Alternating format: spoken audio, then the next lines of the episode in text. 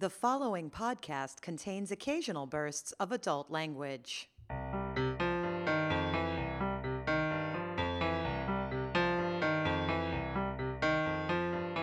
can't think of any novel or any piece of art that seemed like a good idea in the first draft of it. You're legitimate even if you don't publish. You know, Emily Dickinson was a legitimate poet. Van Gogh was a legitimate artist. That's sort of what literature is. It's a weird group of awkward people who don't care about football. You want your work to be read, then write the best damn book possible. From Studio B in Dubai, I'm Allison K. Williams, and this is the Brevity Podcast. This month's episode is all about submissions. We'll be talking to JoBeth McDaniel from Rush, Geeta Kothari from the Kenyon Review, Alexis Paige from Right Here at Brevity, and writer Tim Hillegonds about all things writing, sending, reading, rejecting, and accepting.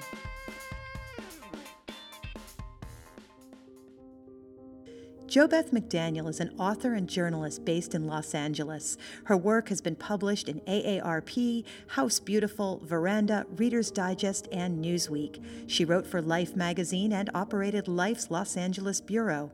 Her best selling biography, A Special Kind of Hero, was named a Library Journal Best Book and a Literary Guild selection. We spoke at the Postgraduate Writers Conference in Vermont.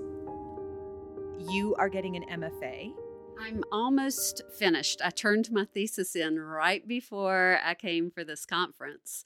Uh, it's a screenplay. It's set in a fictional town in Alabama called Adullam. And so it's the uh, MFA program at Mount St. Mary's University in downtown Los Angeles. Would you recommend it? Yes, um, it's a weekend program, which is really different from most. So it, it it kind of marries the uh, low residency feel because you're there every other weekend with ha- being an in residence on campus. It's, it's a really wonderful, diverse program, small program. And when you got there, they no longer had a literary magazine. They had had one and now they didn't have one anymore. And so, what happened from there? well, I kept asking people, why isn't there a literary magazine? And and you know, oh, there used to be this literary magazine. It was called um, The River or something with River in the title. I don't know. And it was a printed magazine. I think it was expensive and the instructor had left and so, so it had been years and so um, we we got some new instructors in and one came in specifically saying we are going to start an online literary magazine and she had done this joanna novak is her name and she had been a part of creating um, i think two different literary magazines and so she got us all together and again we had a very diverse group of people who we voted on everything from were we going to pay writers? Yes. Were we going to charge for submissions? No. Were, oh, you know, what kind of magazine did we want? So we talked about Los Angeles and how the freeways and the gold rush and the rush to grow oranges and agriculture. There was just such a rush about Southern California. And so we just all fell in love with that name, The Rush. Okay, so you've just put out your second issue. And about how many submissions did you get and how many did you publish? Oh, wow. It was amazing. Our expectations were that, I don't know, I guess I was thinking we would get, you know, like 100 or something. We got 600 submissions from Asia, Europe, Australia, all over. I mean, it was just, uh, it was overwhelming actually because most of us are working at least part time and going to school. And, you know, and so this was just on top of that. Is anybody getting paid to work on this literary magazine? No, you know, in fact, the school gave us a budget, and we did have one person who felt very strongly that we should be paid and not pay the writers. And the rest of us voted that down very quickly. And so we're learning. This is a wonderful experience for us. It's part of our school, and it has been absolutely wonderful and fascinating what we've all learned going through this. Let's just kind of break this down a little bit. Out of 600 submissions, how many would you say had been sent to the wrong place? Like it was a type of material that you don't publish, or it was a genre that you don't publish, or It was not of a quality level that was ready to be published. How many of 600 just went to the wrong place? Oh, uh, roughly half, I would say. Um, I mean, we made it clear that I, we had um, uh, the theme for our magazine was, you know, the name was The Rush. The theme was that uh, a higher energy type of piece. I remember we got this children's fairy tale story. I mean, really written for a child. It wasn't even set in the US. I mean, we have certainly published pieces. They don't have to be set in LA or California. You know, they can be from anywhere, but we wanted that energy about them. And I think that was probably that. And of course, you know, we did get some pieces that were just, we were just scratching our heads over. like, why did this, why was this a?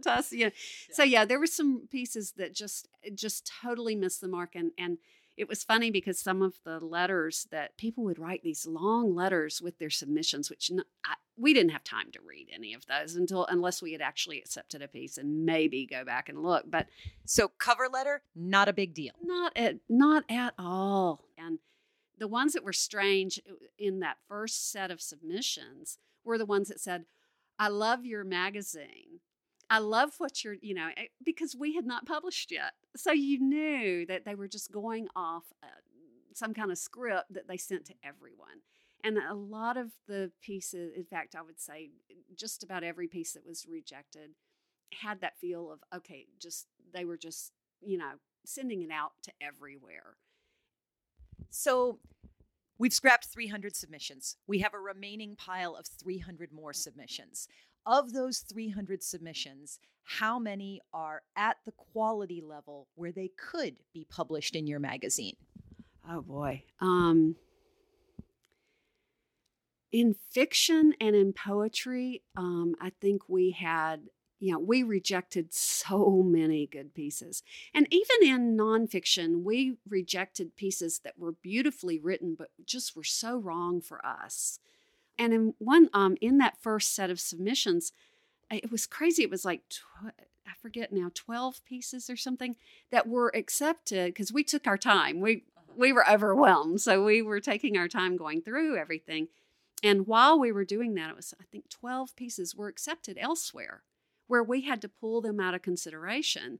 So before we had, we would all kind of vote. We did everything in Submittable. Then we would get together in person and hash it all out because we we had way too many. I mean, we probably I would say you know, if we had accepted every piece that someone loved, it would have been 50 or 60 pieces. And then you come to the conundrum where you have two pieces or more that are both amazing, well written, fit the mandate of the magazine, and yet you can only publish one, and the other one gets a rejection letter. Tell us why, Joe Beth. Oh, this was one of the, this was uh, something that I think every writer who submits work needs to know this. There were certain themes that came up in a lot of the stories the death of a child, the death of a parent, cancer. You know, it, they're just, these were things that, of course, people feel deeply about, and they were writing in fiction and in nonfiction. And we literally, our two top pieces, the ones that. The two pieces out of 600 that you wanted the most. The two pieces we wanted the most that everyone had, had clicked yes, yes. We realized once we sat in the meeting, they both had this death that was eerily similar.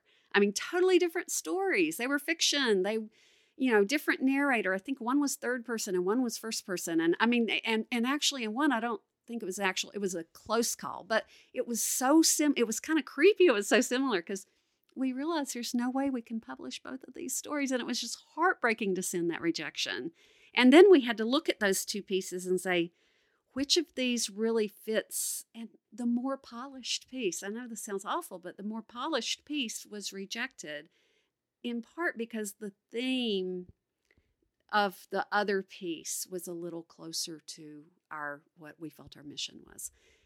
I, that was to me a big shock was how much really wonderful wonderful work we rejected And I think that's the the challenge and why it sometimes feels a little bit like a lottery ticket, you know. So we can get ourselves into that top 300 by making sure we're sending to the right place, we're sending the right material. We can get ourselves into that top 50 or 60 by making sure it is polished, it is finished, it is ready. We have workshopped it, we've gotten teacher feedback, or we've gotten feedback from somebody much smarter than us. But in the long run, we cannot control the other pieces in the pile. Exactly. And, you know, and that's the thing. If you're going to be writing about death, you have a higher bar to reach because there it's a type of theme with a with a lot of emotion. It's harder to pull off. And I, I think I should mention this too before I forget it. We rejected some pieces that were absolutely wonderful, beautiful, because they included song lyrics, because they included chunks of other people's work, and sometimes drew their power from you know the sometimes a long passage. And you get two problems here. With the song lyrics you get the problem that it is legally incredibly difficult to use song lyrics. They do not come under the same fair use as every other type of quotation. You cannot quote even one word of a song without finding the person who owns it which is really difficult and then paying for it which is sometimes really expensive. And and then the larger problem too with quoting other work even though you can quote it for fair use it doesn't work because well, you know, there were a lot of reasons. In one in one of the cases, uh, the people being quoted were children, were minors. So you've got the added, you'd have to have the parents' permission and the child's. I mean, it was just, and and it was something that, as a journalist, um, I'm well aware of copyright restrictions and within our staff, we had other people who worked in various ways. But, you know, if someone's a 23 year old MFA student, they may not understand, and but it could put the university in a tough position. But also, you know, there was just that thing of it always worked better to use your own words, period. The song lyrics often drew away instead of adding to the piece.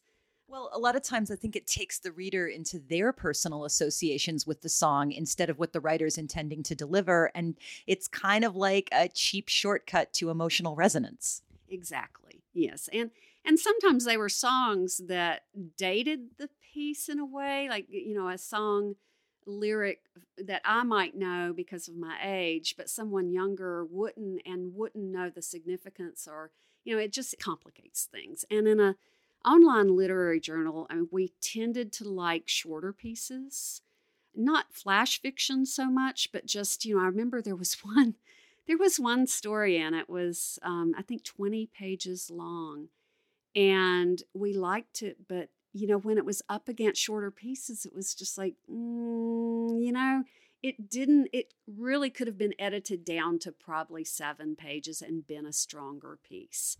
So if you have a piece that you think goes under the headline the rush or it has a rushiness about it or it is rushing or it is trapped in rush hour you know where to send it off to the rush and uh, it's okay. You're probably going to get pulled out of that pile of 300 at some point and if you don't it's not for a reason you can control Oh, that's so true.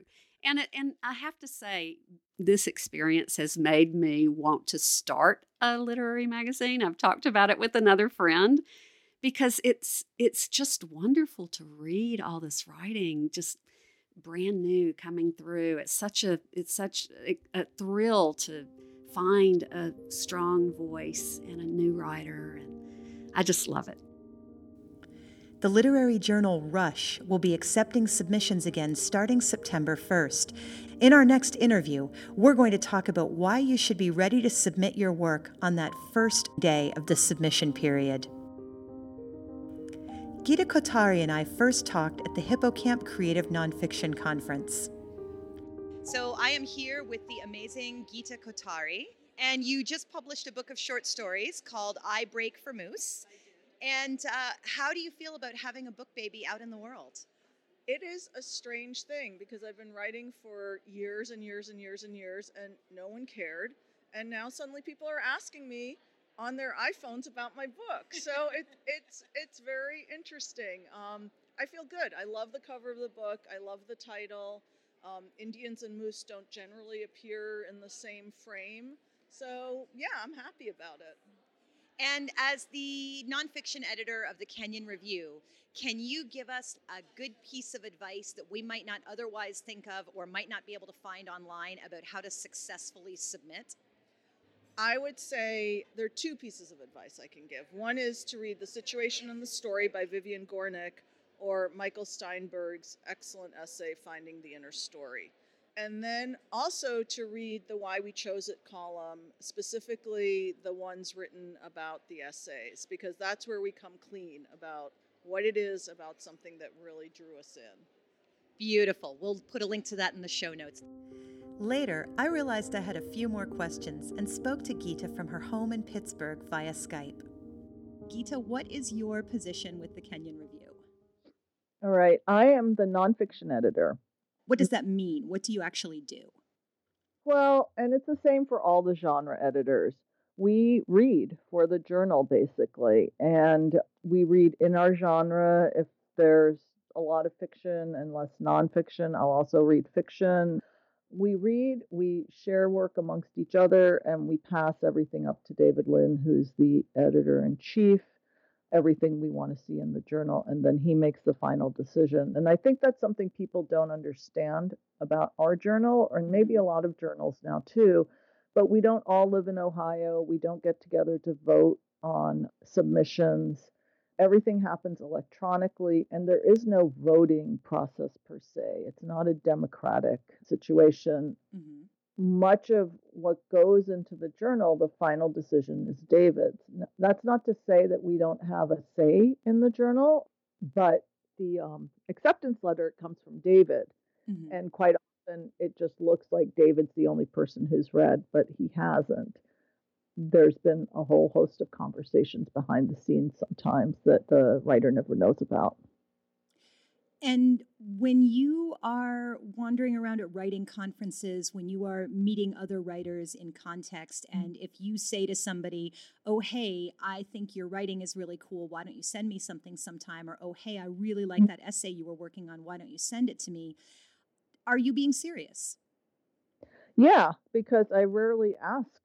I am uh-huh. very, very careful about what I ask for because it's very hard to say no once you've solicited something. So I want to ask someone who I think I can say yes to. Mm-hmm. Also, we get about 8,000 submissions a year.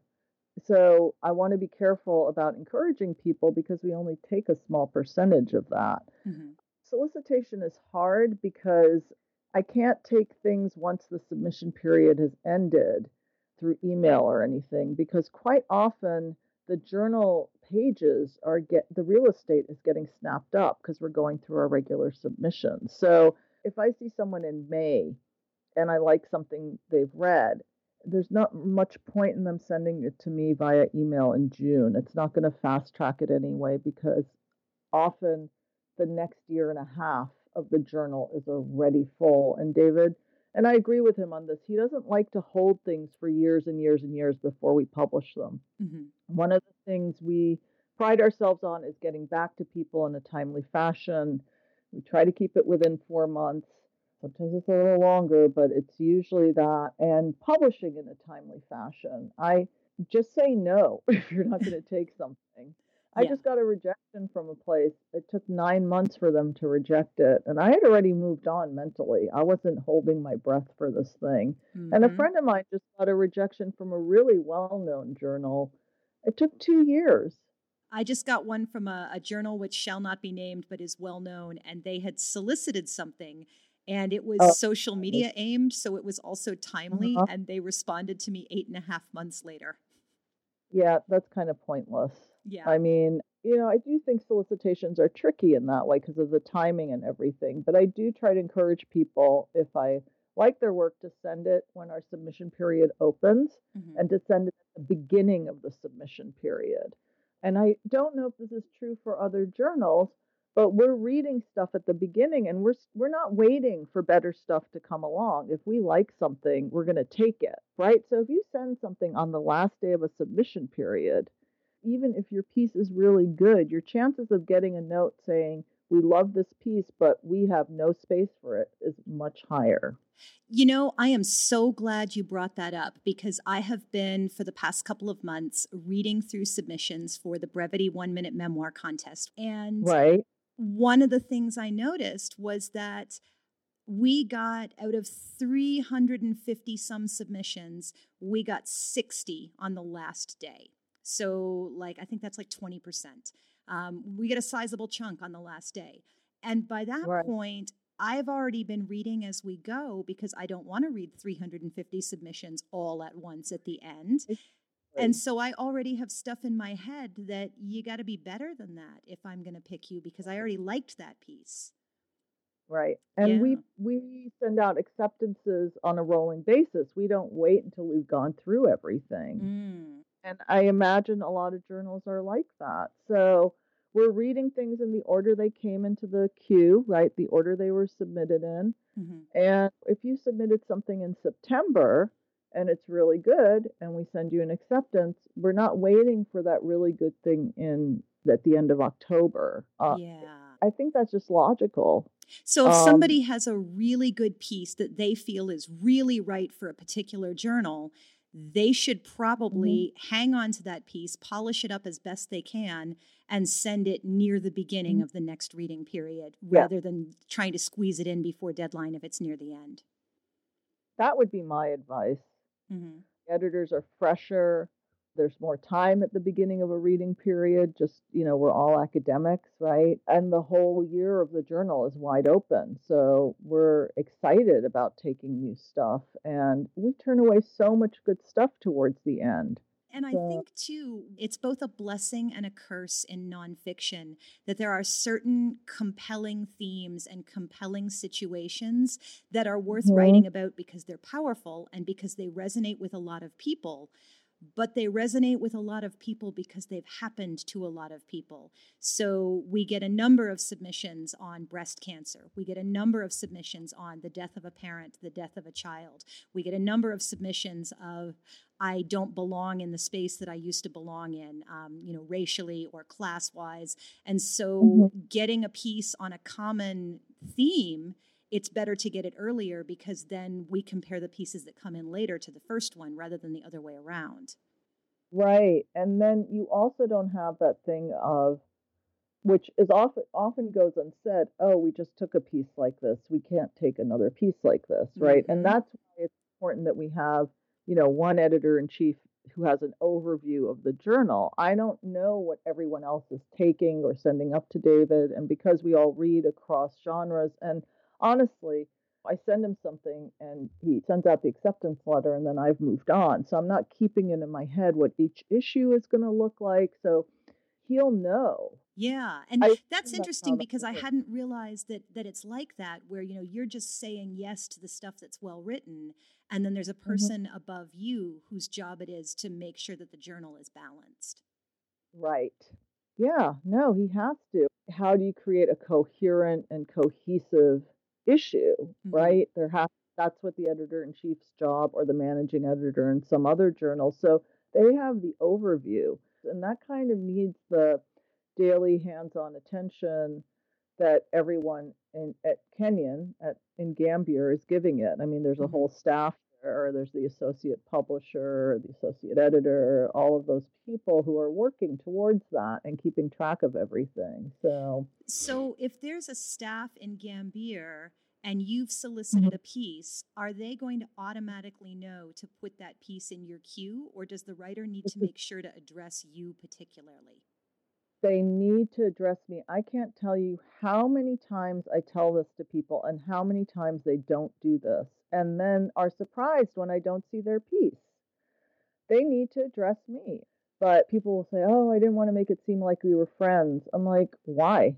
You know, just address me by name. You don't have to say we're best friends or I've known you for 25 years or you saw me at such and such. Just use my name and say you requested this piece. That's all. And it's not presumptuous to do that. Like, I mean, as writers, we're always trying to not overstep our bounds, and that's not an overstep, that's expected. That's expected. And even when I don't know an editor, I always address my piece if I can to the editor by name. Mm-hmm. If I can find it on the masthead, just because I want to make sure it goes into the right genre queue if they arrange their stuff like that, right?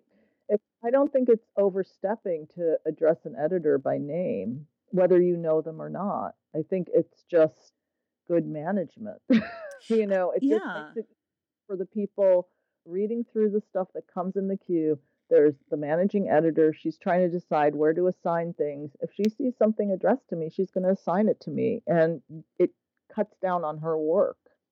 Especially if you have a sense from a member of the editorial staff's Twitter or from an article they've written or from their work, and you think, oh, my work might really resonate with this particular mm-hmm. person, it's totally worth addressing it to them.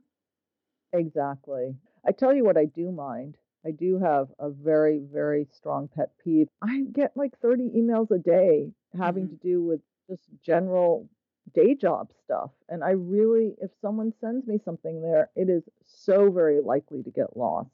Just because when I go to that email account, that's not what I'm thinking. That's not my priority. And David has very clearly said to us he really strongly prefers to see things in Submittable. It makes it easier to keep track of everything, it makes it easier for him to know where everything is. It's a system. And when you get somebody's submission in your personal email inbox, the first thing it tells you is this person does not follow directions well. And it makes exactly. me think, are they going to be terrible to edit?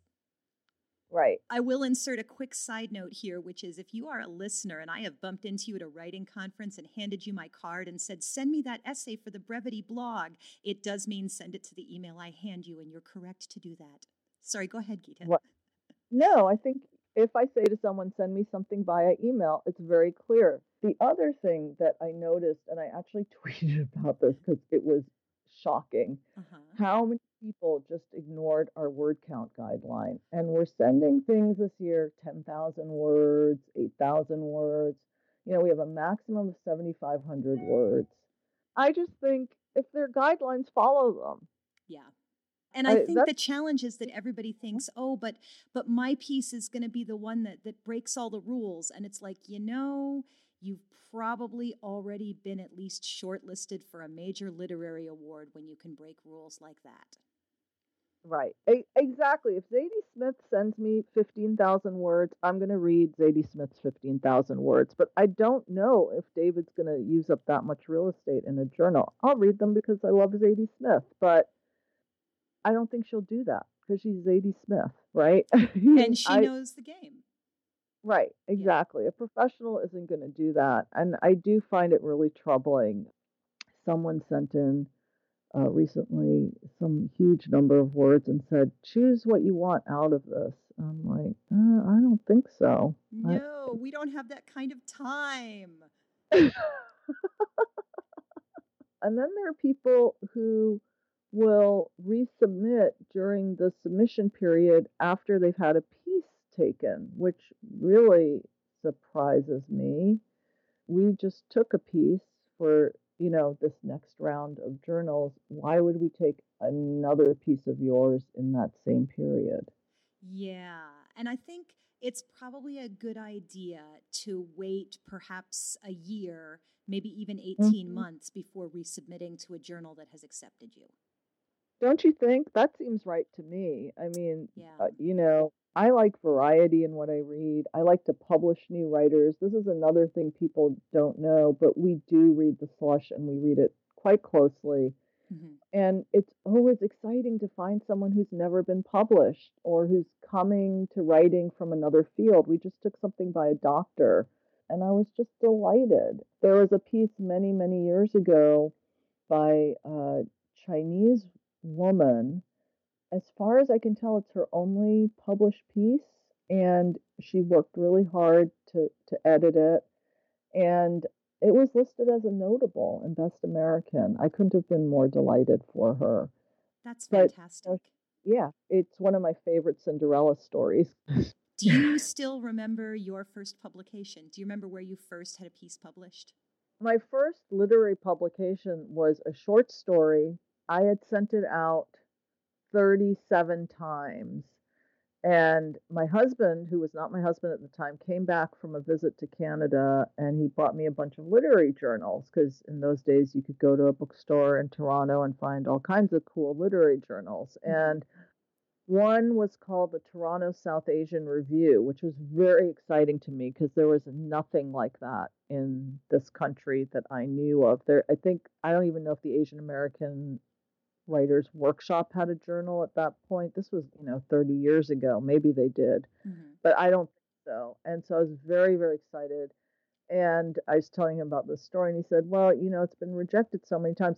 Maybe you should change the title because the title has nothing to do with the story. And I was like, But it's cute. And he said, yeah, You should change the title. So I changed the title, sent it to the Toronto South Asian Review with my return. You know, you have to get coupons to do international return mail or something like yep, that. International reply coupons. That's it. That's it. So I, you know, it was so much effort to do that. And I sent it out and I remember really clearly getting the acceptance when I was in my old apartment and I was so excited. It was just the right journal for that particular story. And then that story ended up getting reprinted, you know, like, I don't know, three or four times after that in various, various anthologies. That was huge for me. But I, it also taught me a lesson that sometimes the right journal will appear to you in the most unexpected way. And all those previous rejections were nothing other than you haven't found your reader. Well, Geeta, thank you so much. It has been absolutely fabulous to talk to you. And uh, thank you so much for sharing your fabulous editorial knowledge with our listeners. Well, I hope it helps someone. Um, and I hope I don't sound too mean. Geeta Kothari's fiction and nonfiction have appeared in journals and anthologies, including the Kenyon Review, the Massachusetts Review, Fourth Genre, and Best American Essays. She directs the Writing Center at the University of Pittsburgh. Her newest book is the story collection, I Brake for Moose. This month's episode is sponsored by Rebirth Your Book, a writing retreat in India for memoirists and novelists struggling through the middle of a draft. Get personal coaching, the inspiration of a beautiful setting, and five days of hardcore working through your manuscript. Find out more at rebirthyourbook.com. I'm here at the uh, Hippocampus Creative Nonfiction Conference. And I'm here with Alexis Paige. And Alexis is also part of Brevity. Alexis, what do you do for us at Brevity? I am an assistant editor, which is a very important job. Uh, and I can't disclose any further details. You had a great question in your session the other day, which is that brevity does not read blind. We see the names when people are coming in. So, how do you guys handle it in the reading queue when you see a person who you know has written a submission to the Brevity magazine? Well, personally, I, you know, have no trouble being completely detached and unbiased. So I will go. No, I'm just kidding. What we typically do is just recuse ourselves. So you know, this is CNF is a small world, and you start to see people that you have maybe a tangential connection to, or you went to school with. Or someone whose work you've edited somewhere else, or they've edited yours, and it starts to feel a little is it nepotism when they're not people you're related to? It or it feels incestuous, right? So if I have that icky incestuous feeling about a piece, I know I have to take myself out of out of it here. And we have, you know, there are three tiers of readers, so it goes through a process. But I would recuse myself, and they would kick it to someone else. So that bottle of wine was wasted. Which bottle of wine? The magnum of champagne I sent you that apparently Penny has sidelined. yes, it it was wasted. Yes, yeah. Thanks, Alexis. Thanks, Allison. Alexis Paige's first book, Not a Place on Any Map, was winner of the 2016 Vine Leaves Press Collection Award. Her essay, The Right to Remain, published in The Rumpus, was named as a notable in the 2016 Best American Essays. Her work appears in the New Madrid Journal, The Pinch, New Mexico Review, Fourth Genre, and on Brevity's blog, where she serves as assistant editor. We spoke from her home in Vermont via Skype. You talked about you know recusing and like if you get that weird icky incestuous feeling how do you handle it and Yeah. everything um, and i just wanted to ask you a little bit more about that like when you're reading what's the process that you go through so like for me as i'm reading the submissions for the one minute memoir for our march episode Mm-hmm. i'm trying really hard to actually avoid reading the cover letter and like click Yes. right to the submission i want to read the submission first Right, right. Um, I agree with you. I, as you're asking me this, I realize I don't have a, a system or a set of policies or protocol, which makes me feel like perhaps I should.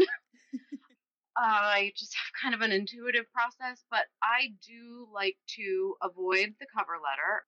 This sounds like one of those things that you say as a magnanimous editor that you don't mean sincerely, but I really do mean this. I'm interested in the work. The work is the most important thing to me. There are certainly submissions that come in from big names, and sometimes they're wonderful and sometimes they're not, right? So the work it has to be about the work. But as a practical reality, we live in I'll use your adjective incestuous. We live in an incestuous editorial world of submissions and getting to know people online. And am I Facebook friends with them? And do I sort of kind of know them? Have I met, you know, there's all of that kind of stuff going around. And then there's also the creative nonfiction world is pretty small. So, there aren't as many of us as there are poets Right. Yeah, and I- and I, d- I- I haven't, you know, I don't have the empirical numbers on that. It just feel that feels true. that that CNF is smaller than poetry and fiction. Maybe that's not true, but um, I think it is though because I've heard a number of Lit Mag editors comment that they receive the most submissions in poetry, the second most in fiction, and the third most in creative nonfiction. And I, I almost wonder if there's something to the idea that because poems are short, they appear deceptively easy. yeah, right, yeah. That's probably true of the short form nonfiction. I realize I haven't completely answered your question. Um, so I don't like to read the cover letter 1st However, I am not super tech savvy, and I find that we use Submittable, and sometimes I will read on my laptop. But then when I read it on, say, my iPad, there's sort of a different process of what pops up and what opens, and I'm really terrible about figuring out what what makes what pop up first. And so sometimes I will, you know, on and I'm not sure in which format, but the cover letter will just kind of open up. And I can't help myself, you know. I mean, sometimes I won't read it, but sometimes I will read. I have to admit that I will read the cover letter, um, and that's not usually good because if the person has a sparkling bio and a super succinct letter, which I love, I might be more inclined to it. On the other hand, if the letter is a page and a half long and kind of gives away, this is a story of the blah, blah, blah, blah, blah, mm-hmm. I'm already kind of irritated or disinclined. So that's not good. You know, I, if I just am dropped into the work, into the submission, mm-hmm. then e- everything that's working on my emotions and my editorial instincts is just the work itself, right? So, Yeah, I think authors have a desire to establish that we're worthy. Like we feel like we have to put all our credits in the cover letters so that like Yeah. I belong here. I swear I belong here. I'm one of you. I'm one of you. Even though I don't feel like I'm one of you. You know, and I, and I think that feeling never quite goes away because there's always somebody who's sold more books than you, you know? Sure. And it's it's hard to get over that. But at the same time, so when I was a kid, I was kind of a weird kid, and I read all of the Miss Manners books for fun. And oh my God. and I will always remember this one passage where Miss Manners was saying, "When you introduce yourself, give the minimum," because it's Hmm. so much more powerful to say, you know, "Hello, I am Isabel Smith," and later they find out that you have won a Nobel Prize, than it is Yeah. to lead with, "Oh, and I've I've won this, this, and this." You know, so I mean there's kind of a balance there of it is Yeah. nice to say, oh, hey, I was in this other magazine. But at the same time, it helps us let it be about the work when there is less in the cover letter. Sure, sure. But then other magazines, of course, they they have some filtering system where the the cover letter and the name does not get to the reader at all. Yeah. And so that might be, you know, one way around that. Um, I mean, I'm guilty of. I have a bio. It's I try to keep it short, uh, but sure, you want to establish that you know you're legit and you're a serious writer, and you want this piece to be taken seriously, as if it wouldn't be taken seriously, right? Yeah. And of course, it, it should, and hopefully, it is taken seriously regardless of that.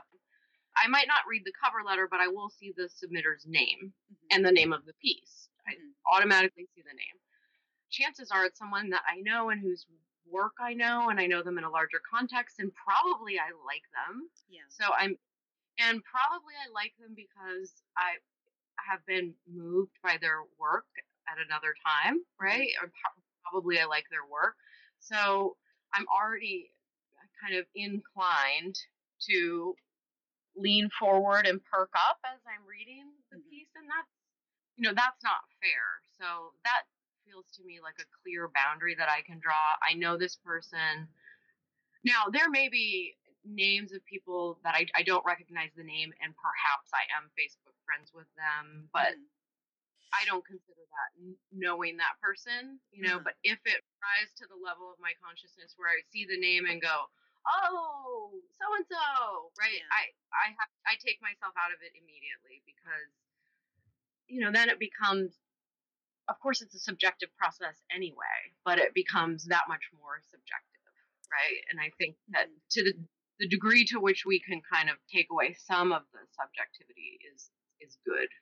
Well, and I think there's also kind of a hidden blessing in subjectivity because as I go through submissions, there's a fair number coming in from people who I know on Twitter or people who I've met at conferences. And Sure. I feel like the nice thing about that is I know them enough so that I feel like I can give them a single line of feedback if there's time in the letter instead Mhm. of just the standard rejection letter and trust that they're not going to come back at me with some snippy response about how, you know, how come you didn't take my work, which sometimes happens to Yeah. editors.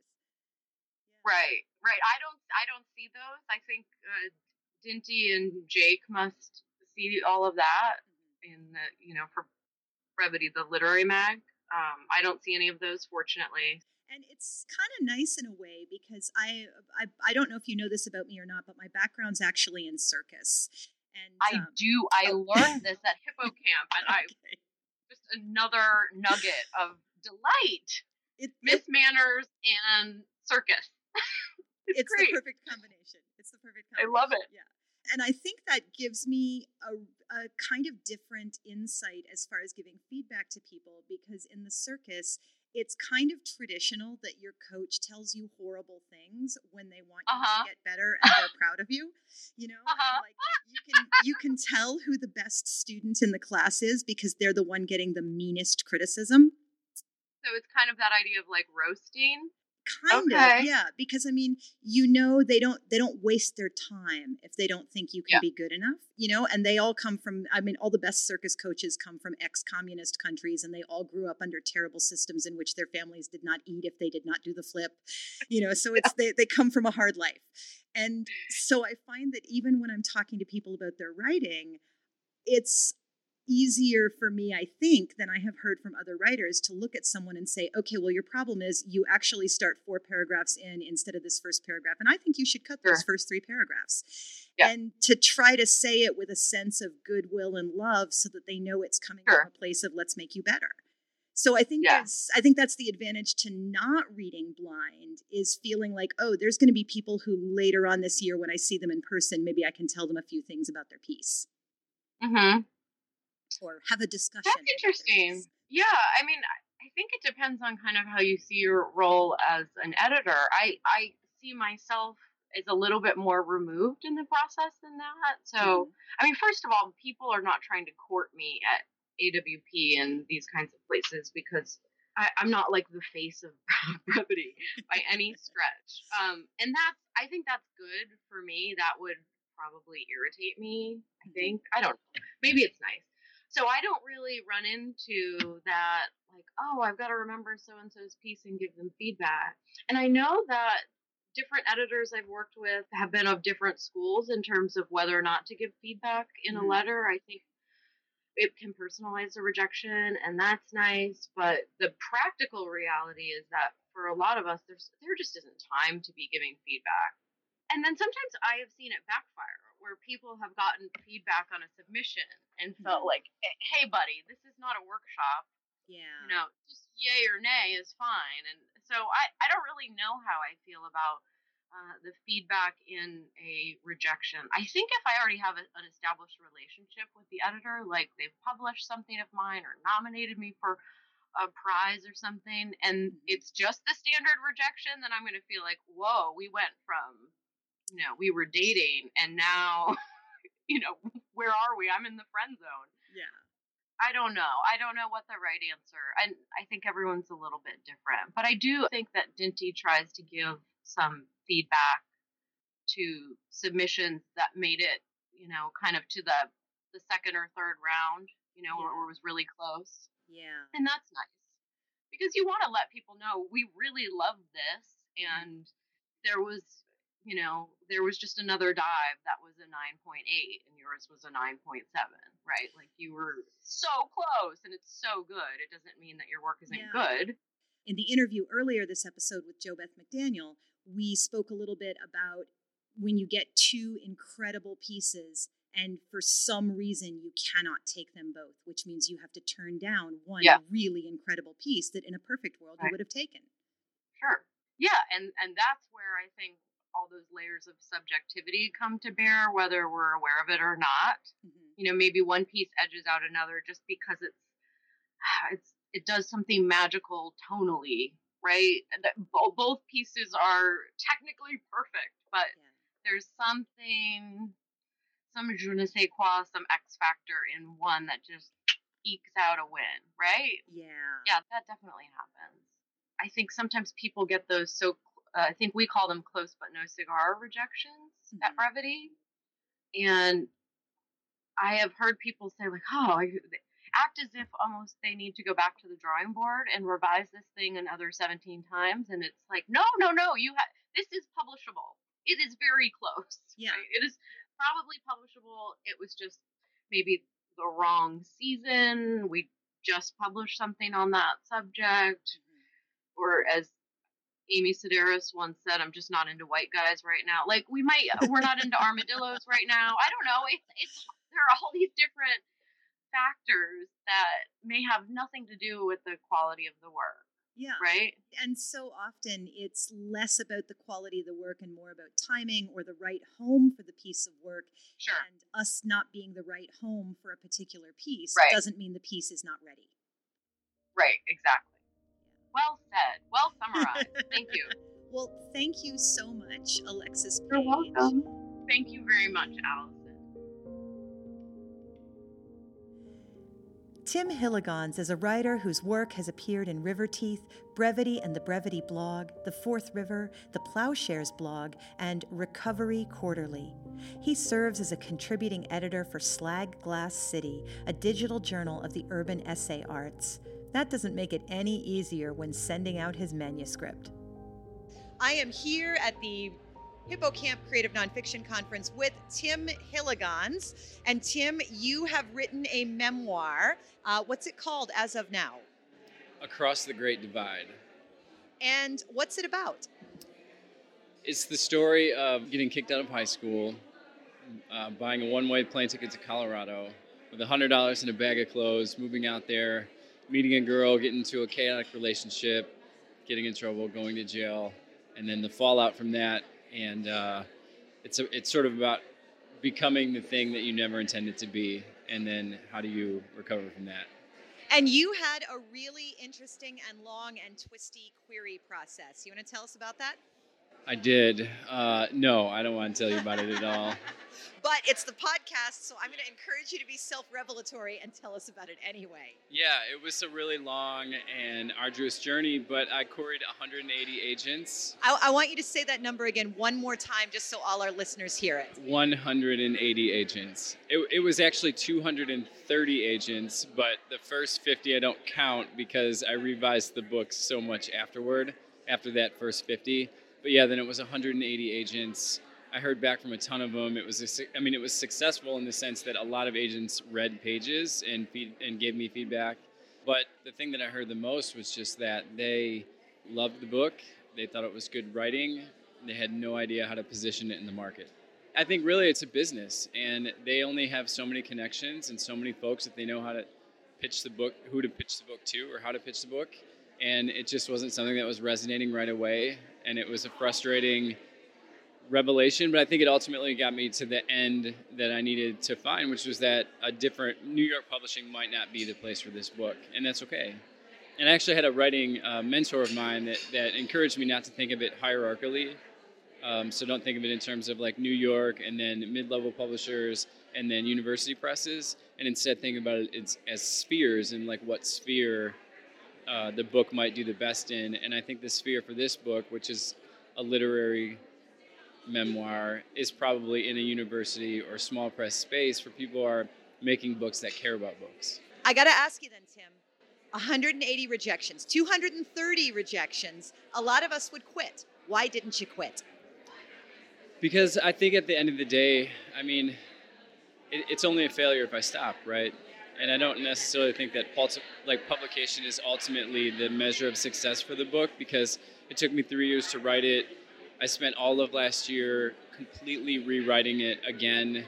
You know, it almost killed me, as I'm sure you hear a, a lot of people say but it's a way better book and it's something that i'm super proud of and i think ultimately like there's a reader for this book and i just haven't found her yet that makes a lot of sense. And really, we were listening to Dinty Moore's keynote speech earlier, uh, just a few minutes ago, and he said, you know, sometimes it's enough just to write the book. That's an achievement that we should all be proud of.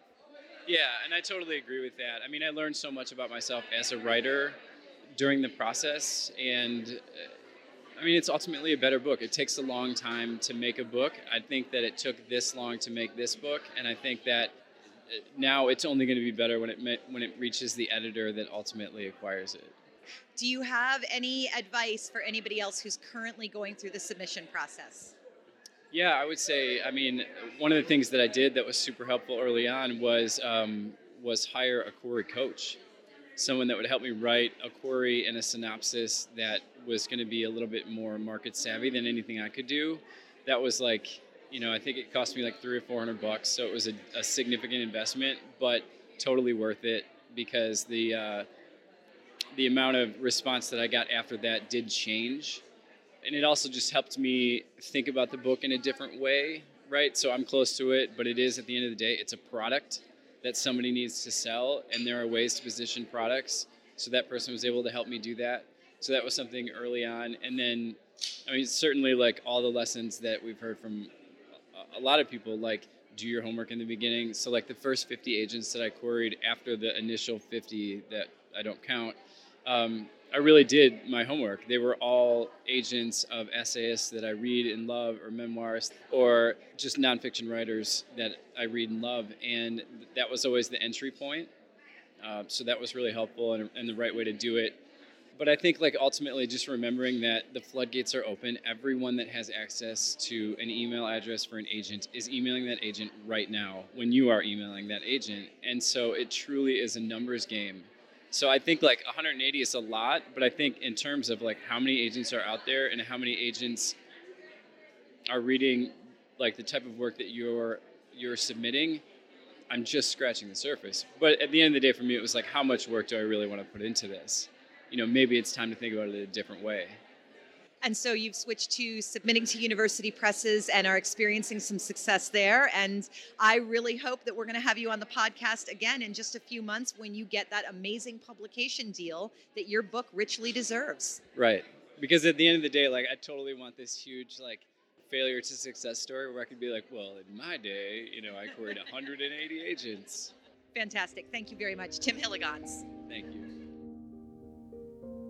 I spoke with Tim at the Hippocamp Creative Nonfiction Conference back in August. Tim, tweet me. Let us know how it's going. I don't usually read my own work on the podcast because I figure you hear my voice enough. but I wanted to share an essay relevant to today's episode from my book, Get Published in Literary Magazines, about how we as artists persevere in the face of rejection. Disinformation. What nobody tells you as an artist is that every project starts at the beginning. Not just the blank page, the empty stage, but that you have to reestablish your credentials and your quality every time. You can coast on reputation a little, but it doesn't last long if you don't deliver. What nobody tells you is that praise, a standing ovation, a good review, your teacher's approval, makes you feel good for a day, but one line of internet criticism from a stranger reverberates in your skull forever. Frankly, I don't see what all the fuss is about. I tried to feel bad when that critic killed himself the next year, but I didn't. What nobody tells your husband is that writing 3,000 words in a calm, soothing, supportive environment still leaves you too tired to call home at the end of the day. So does doing three 20 minute shows. And then feeling guilty about it, but not guilty enough to call. What nobody tells you, the artist, the writer, is that spending an entire day being paid to do something you love is not the same as fun. It's often better than fun, but it's not fun. What nobody tells you is that spending an entire day being paid to do something you love is sometimes a lot less fun than spending an entire day doing something you love for free.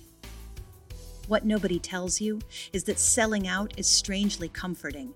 That once you've decided to package your product and suck a little corporate dick for the chance to show most of what you like to do, but structured as a James Bond theme and wearing black and yellow because it goes with the logo, the large check that ensues will feel earned that paying rent with your art money feels like finally growing up.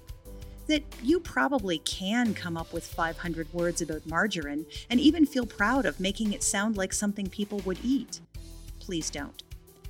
What nobody tells you is that if you believe in yourself and dream big dreams, you will still come in second to someone who worked hard, or to a talentless hack related to the producer, or to somebody sleeping with the editor, or to your best friend who you will have to congratulate as sincerely as possible, or to someone no better than you, and there will be no reason at all. What nobody tells you is that if you believe in yourself and dream big dreams and work hard, you can accomplish anything. But if you're willing to wear a sexy outfit while accomplishing it or include vampires, you'll get paid a lot more. What nobody tells you is that you have to be the kind of person who can hear a hundred no's before you get to yes, and that if you are not that kind of person, selling your art may not be for you. Here, let's practice. No, no, no, no, no, no, no, no, no, no, no. I'll call you back. No, no, no, no, no, no. We went with someone else. No, no, no, no, no, no, no, no, no, no, no, no. My cousin will do it for free. No, no, no, no, no, no. No, no. This did not fit our needs at this time. We sincerely wish you the best of luck placing it elsewhere. No, no, no, no, no, no, no, no. No, no, no, no, no, no, no, no. No, no, no, no. No response means no. No, no, no, no, no, no. No, no, no. Next. No, no, no, no. My boss said no. My editor said no. No, no, no, no, no. Sorry. No, no, no. Speaking editorially, we should get to yes here, but it's better to experience the dissatisfaction of having our expectations unfulfilled so that we can quit before dissatisfaction crushes us. Or so we can immunize ourselves. So we can say, I am blue. My work is blue. The blue of a thousand cerulean seas, the blue of Texas bluebells, the stunning blue of the sky from the top of the mountain, the deep blue of sapphires, the gentle blue of my mother's eyes, the best blue. They might want red. And what nobody tells you is that it's not up to you to be red, and that whether or not you want to make your blue more of a purple, or draw a crimson border around it, or pass out violet tinted glasses to all your readers, it is a choice. Your choice. Your choice to change or stay the course, and neither of those are wrong. It is not a cruel world full of no. It is a beautiful world in which the one or many persons to whom your work, your particular personal work, speaks, are waiting for you. waiting for you to grow, to revise, to polish, to publicize, to sell, to share, waiting for you to make art they love and will pay for. Go and find them. I'm Allison K. Williams. This is the Brevity Podcast. Now go write something.